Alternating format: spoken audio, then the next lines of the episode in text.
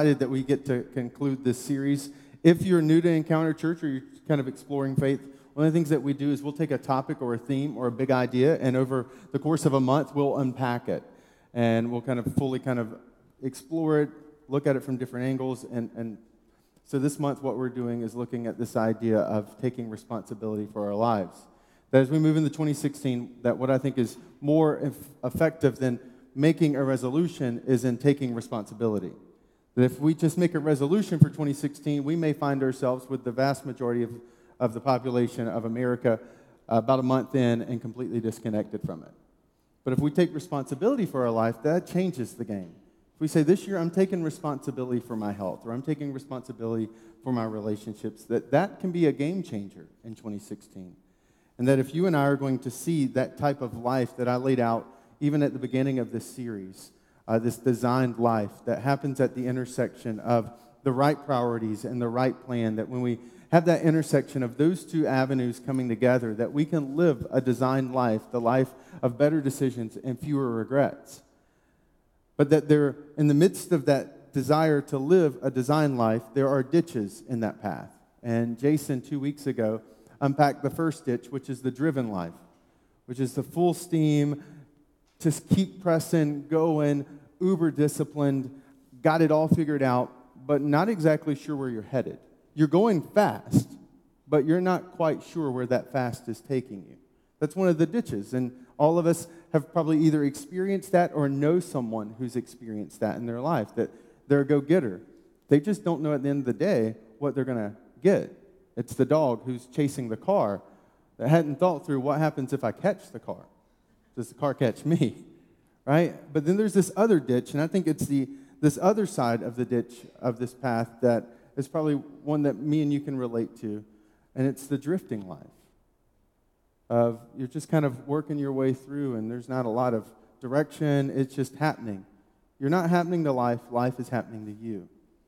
I kind of experienced this uh, a few weeks ago. We were visiting with my in-laws over Christmas, and we had to drive about an hour to see some of the extended family. So everyone in my family, except for me, seems to have invented this idea that they get car sick, which means whenever I get in a car, I'm relegated to the back window or the trunk. And this was one of those moments. I'm in the third row of an SUV, which is not real. It's a lie. It is not a third row. It's a trunk with a seat, right? And, and so um, my legs, I'm jammed up. Um, I'm deaf in one ear. You probably don't know that. I don't walk around with a name badge that says that, which means I absolutely can't tell anything and hear anything unless I'm looking at you. So I'm in the, the third row. I might as well have been in solitary confinement because I hear nothing happening with all the people talking and chatting.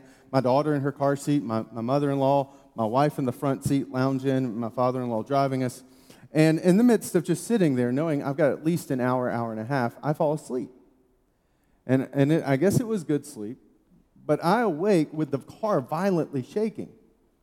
And and I kind of just like spring up in my small, small, tiny seat with panic. I mean, I'm like, this is how it ends.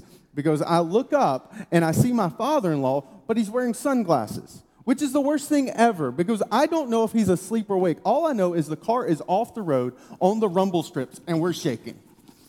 And I'm like, this is how I die a sardine in the back of the SUV. They're going to show up. They're going to get everyone else out. They're not even going to see my tiny body jammed in the back seat. Like, this is how it goes down. I realized in the back, like the third seat, I can't even do anything to stop it. Like, he's way up there. My mother in law wakes up screaming. Like, we all think we're dying. And he's like, oh, what? And he just kind of veers back on the street. I'm like, were you asleep? No, no, no. I think he was asleep. But what saved me that day was those rumble strips. Because the, the highway department understands that when we get on a road for a long time, we can start to drift. And one of the ways that they prevent that drifting from turning into devastation or destruction is these things called rumble strips. And it would be really nice if life had rumble strips, right? That if we were starting to veer off course, it would just kind of jolt us a little bit or shake us and make us aware and be like, oh, I almost veered off course on that one. But life, unfortunately, does not have rumble strips. And we can find ourselves drifting for days, weeks, months, and even decades. And it, we don't realize we've been drifting until it's too late, whether it's a heart attack with our health, or whether it's bankruptcy, or whether it's divorce, or an affair, or just an inward collapse. We've been drifting and didn't even know it. And, but fortunately for us, I, I do think that while we, there may not be rumble strips for life, I think that there is a man that we can learn from whose prayer and plan can serve as an artificial rumble strip for our life. He's a guy that probably many of you, even if you didn't grow up in church, have heard of before. It's a guy named Moses. Moses is considered to be one of the humblest men who have ever lived. He was a man who's most famous for the end of his life in the last 40 years of leading out the nation of Israel from bondage of slavery in the Egyptian empire. That he was the guy who they've made multiple movies about. He was a guy who saw supernatural movements of God and the Red Sea parting, right? I mean, there's these incredible moments in the life of Moses. But Moses' life wasn't always incredible.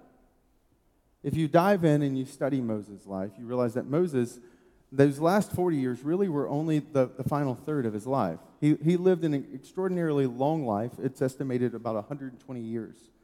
And that last third of his life was the third that we would all want to have. It was a designed life. But the first two thirds of his life actually were quite tragic.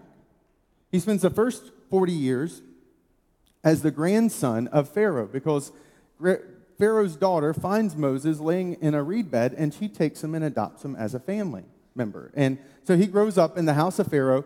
If you've ever been to Egypt, the, the pyramids are still there. This is one of the most impressive civilizations on, in human history. Right? I mean, they built an incredible civilization whose remnants still remain today. And so he grows up in what's arguably the most powerful man in the world's home. He grows up with access to the most wisdom and the most education of anyone else on planet Earth. I mean, he is not part of the 1%, he is part of the 0.0001%. I mean, he is in an elite group of people. Around 30s, 40s, he desires to kind of jumpstart a revolution where he kills a man thinking that the Jewish people are going to realize he's here to help. And that falls completely apart and he has to flee. And he spends the next 40 years of his life drifting in a desert watching over sheep and goat. I mean, like, imagine you're in the palace one day, you're one of the, the family members of the most powerful man on planet Earth, right? You, you've got cred, ability out the wazoo, right? You walk into anywhere, people listen to you, you open your mouth, people respond to you, and now, out of nowhere, you've got sheep and goats who are not listening to you. You had servants who brought you food. Now you're serving animals. And he spends 40 years just kind of drifting through the wilderness. And yet, in the midst of that, God meets him. And I think one of the things that happened in Moses' life is that he, he got crystal clear on what the designed life was. And he writes a psalm or a song that uh, the book of Psalms is a collection of, it was the ancient Hebrews like hymn book or song book. And most of them were poems that were written by David, but there are a few poems in there from other individuals throughout the Bible. And one of them is Moses. And I think at the end of his life, Moses writes Psalm 90, this poem, this song that's recounting the wisdom that he learned through the course of his life. And Psalm 90 is, is loaded with imagery and, and its rich history. And it can almost be a little off putting when you first read it in its entirety, because unless you get the backdrop of Moses' story, you may miss what Moses is referencing as he's kind of going through this, this poem about his life. But there's this one prayer, this one verse that I want us to dive into over the next 20 minutes. This one, this one verse that I think if you and I are willing to use it and apply it, that what we will find is it can serve as a wonderful rumble strip for our life to help prevent us from veering off course or getting into a place where we're just drifting. Psalm 90:12 is the passage we're going to be in today. And if you have the Encounter Church app, or if you haven't, I encourage you to download it. You can just click on sermon notes, and in fact, it's uh, the verse is already loaded for you, and it's already there, so you can just kind of process through it. Because this is meant to be um, participatory, not necessarily you calling out things, but this is meant to help as a rumble strip for you to process through some of the questions that these verse that this verse and this prayer is meant to invoke inside. And so Moses writes down Psalm 90:12 and it says, "Teach us to number our days that we may gain a heart of wisdom." I've referenced this a couple of times because I think it's one of the most powerful things you can pray regularly. This is one of those Psalms that I pray. This is a, a verse that I pray regularly. I pray this over my family, my daughter. I pray this over you. I pray this over just my life. This, it's loaded with wisdom. And, but in the midst of this prayer, I think, is two critical actions that he's pointing us to. And that those two critical actions are essential if we're going to recover or prevent our lives from just drifting and ending up in places of destruction and disappointment and decisions we regret. Because that's what happens when you drift, is you end up in a place you never intended to go. The first is that you, you see that the whole purpose of this prayer is that we may gain a heart of wisdom, right? It says that we may gain a heart of wisdom. And I think that's the first critical action. This heart of wisdom, if I can just kind of give you a rhyming statement, is that what this causes us to do is it causes us to clarify the must in our life, like the essential, that this critical, most important thing that helps us kind of bring laser clarity to where we're headed. And, that, and to use a helpful acrostic, what's important now, that spells the word win. Like, what does it look like to win in life? Like, what's the win for you? For Moses, that was his relationship with God. Moses, at the, this turning point for Moses' life was going from just drifting in the desert, keeping and watching sheep and goats, to realizing that there was a God of Abraham, Isaac, and Jacob, a God who had known him before he knew of that God, who had purposed his life for something. And this isn't the point of the message today. We'll get into this later, but do you know that the same God who said, Moses, there's a purpose, says that for you too? That you're not an accident. You didn't just happen, there's a purpose. And that purpose is critical. That purpose is what deep down inside we all desire to have and to work towards. And, and Moses is like, God, give me that heart of wisdom to know what's important now. Because that's what I want to do. That's, that's what I want to head towards. When you have clarified what's important now, it gives you some perspective. Uh, so two nights ago, I had a living illustration of this. It was about 2.30 a.m. Uh, the night before that, my daughter had been sick, so I got like three and a half hours of sleep. Um, it was around 2.30. I'm finally sleeping. And all of a sudden, I wake to hear the sound of this really loud, ear-piercing beep. And I was like, oh. It was like a smoke detector. Like one of the batteries is dying. And um, which you never know how many smoke detectors you have until that happens, right? And so I stumble into the living room. Um, because I'm deaf in one ear, I told you that for a reason to set you up for this. I can't tell where direction comes from okay, which is normally not a problem because it's coming from everywhere, right? But when it's 2:30 in the morning, you're really tired and you hear beep. And there are like eight different devices that could be beeping at you. It doesn't actually promote wholeness and peace on the inside. Okay? Because at the next beep, I have a chair slid up and I'm ripping a smoke detector out of the ceiling. And literally, there's still wires hanging down from my ceiling because I was like, it's got to be this one. Boom. And it is the worst feeling in the world to be holding a smoke detector thinking you've conquered it, and you hear beep. Ah! So Jenny walks out. Have found it? Nope. She's wandering around. We're like, you know, blind and beep. Of course, I can't tell where it's coming from, so I just run from place to place. Um, finally, it, none of the smoke detectors. I'm like, what? Beep. What in the world? And it was a carbon monoxide tester. Sitting on the side of the wall, I'd completely forgotten that we'd even had new ones installed. And so I go over and pull it out, and it stops. But at around 2:30 a.m., that what's important now got really crystal clear for me. The most critical, important thing in my life was discovering that device that was beeping, right? And while that's kind of a silly illustration, I think when you clarify the must, it's very similar to that. That there's a lot of things happening in life, but what's the most important thing right now? If, if you're processing and you're working and you're consumed by your job, but your kids are floundering, then the what's important now is your kids. Because the, you've got the job, it's working. But what's important right now, and that's the critical component, the now part, is to say, okay, I need to, to put some more energy in this relationship. Uh, having a four year old, I've had to do this in the last two weeks. Literally, Jenny and I were on the couch this week talking about this because somewhere along the line of the last few weeks, um, I went to sleep one night with a three year old who woke up as a 14 year old. And I don't know how it happened. I don't know where all that stuff came from, but it's like she's a 14 year old with emotions and drama and um, just this like, Daddy, stop doing that because I don't like when you do that. Um, I don't like your bald head. And I'm like, well, we got problems because I'm stuck with this thing. And, um, and I mean, I literally looked at Jenny. I was like, what was working at two and three with disciplines like not working anymore?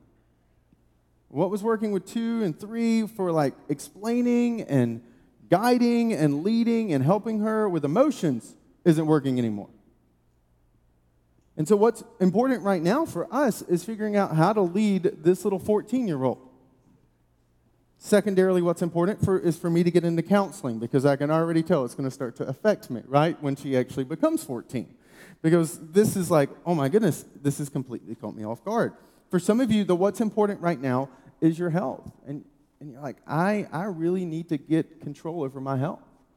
And it's not so much about weight, it's about your health and being physically healthy because you realize that your family, your work life, just your overall well being is being affected just by not being healthy.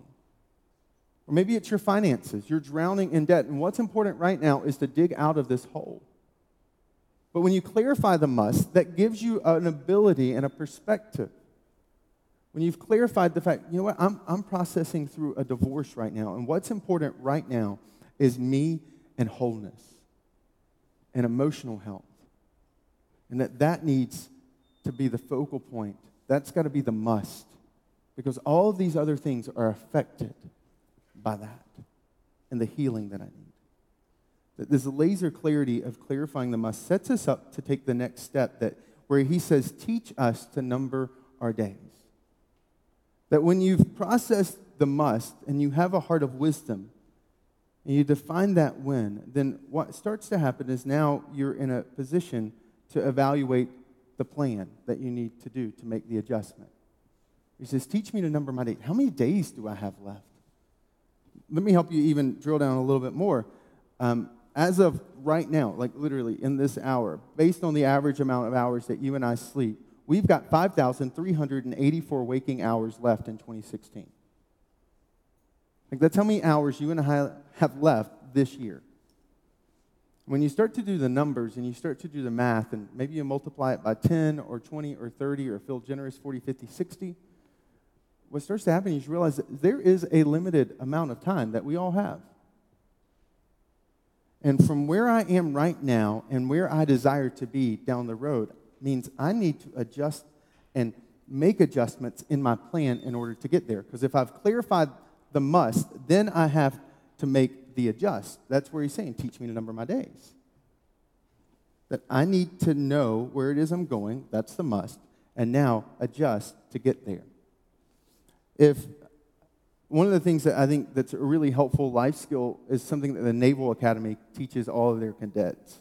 And it's this concept called checking your azimuth, which is not a word that you normally use every day. Last time you probably never used that word, right? Hey, hey, Bob, can you tell me what the azimuth is? Yeah, like that's not a word you normally use, but the concept is actually quite brilliant. So, naval cadets are taught orientation, and it's not the orientation like, oh, welcome to the naval school, like, this is the bathroom, and here's where you're, like, it's orientation as in getting from one direction to the other, navigation, orientation.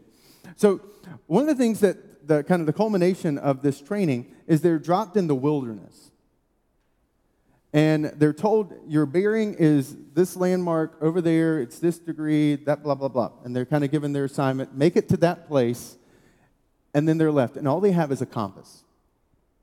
So they have this navigational device, and they're dropped in the woods. And they kind of meander their way in the general direction. But the way that they're trained is this idea of called checking your azimuth, which is you find the tallest tree, you climb it, when you're at the top of the tree, the, you find your point that you were supposed to be navigating towards. You look at your compass, you adjust your bearings, and once you've gotten that set, you climb back down the tree. You meander your way with that bearing, check your azimuth again, climb up the tree, find your point, recalibrate, adjust, climb back down, meander your way.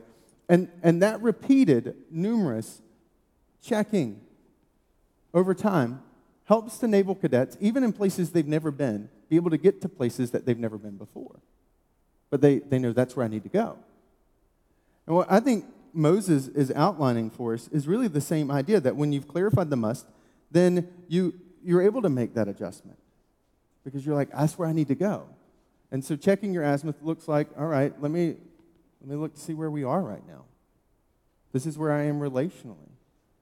And we've, we've veered off course. Like we started strong, and now we're both just kind of cohabitating. Right? We're just kind of, we have schedules that run concurrent with each other, but there's not a lot of relationship. It's just kind of being in the same room at the same time.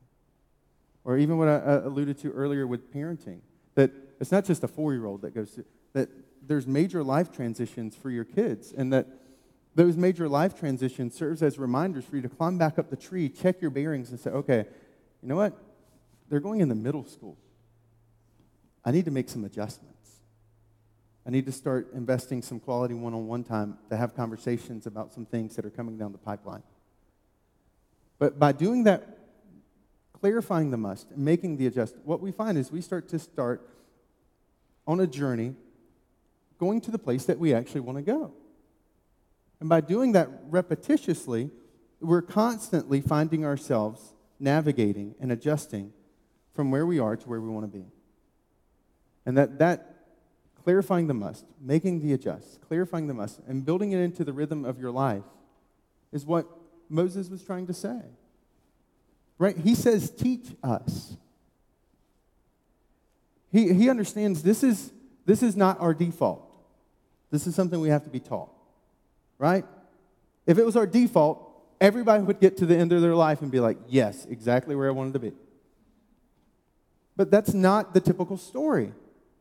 Average isn't getting to the place you want to get to. That's above average. Most, most people don't end up with the type of life that when they were 8, 10, 15, or 21 that they dreamed about. They end up in places they never intended to go. And that's what Moses says God, teach us. Because if I'm not taught, I go default. And default is not the destination I want to go to. None of us want a default relationship with our spouse. None of us want a default relationship with our kids. None of us want to be in a default place in our job. We want, a, we want more than that. It goes back to this purpose. We, we intuitively understand we were made for something, and that's what we want to do. That's who we want to be. And Moses' guidance of clarifying the must and making the adjust isn't just a plan, it's also a prayer a very powerful prayer that you and I can, play, can, can pray regularly. In 2004, Matt Emmons was in the 50 meter three position rifle competition. His first nine shots, um, he had averaged 9.3 on a scale of 10. He was dominating the pack. As an American, it looked very clear that America was going to win another gold medal. In fact, going into his final shot, all he had to do was hit the paper because he was that far ahead of everyone else. And so Matt sets up 50 meters out, engages his rifle, scopes into the bullseye, pulls the trigger, bullseye. He puts his rifle down, he turns over because he's about to do the fist pump because he just won a gold medal. Turns around the leaderboard, and it says zero. He turns to look at the judges' emotions, and the judges are still circled up, conferring. They enter something into the scoreboard. He turns back around, and it says zero again. Matt had hit the wrong target. His target was number three, and what he had done was hit target two. And in the world of rifle competition, that's called a crossfire, and you don't get points for hitting someone else's target.